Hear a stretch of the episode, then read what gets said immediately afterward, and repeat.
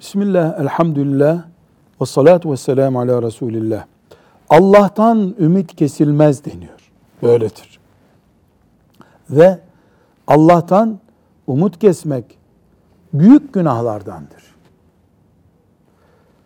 Tövbe edilmesi gereken günahlardandır. Mümin Allah'tan umut kesmez.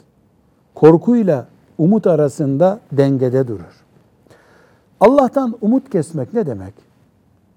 Şimdi bunu öğrenelim.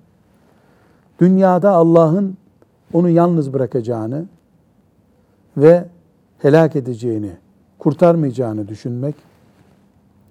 Bir, iki, Allah'ın istese de kul ona rahmet etmeyeceğini, mümin olduğu halde onu cennete koymayacağını, asla cehennemden başka bir yere girmeyeceğini düşünmektir.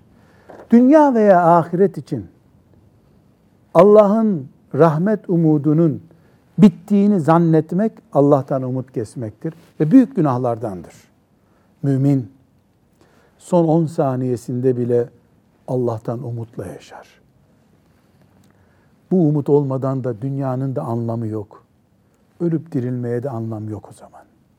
Şeytana ise çok fırsat var. Velhamdülillahi Rabbil Alemin.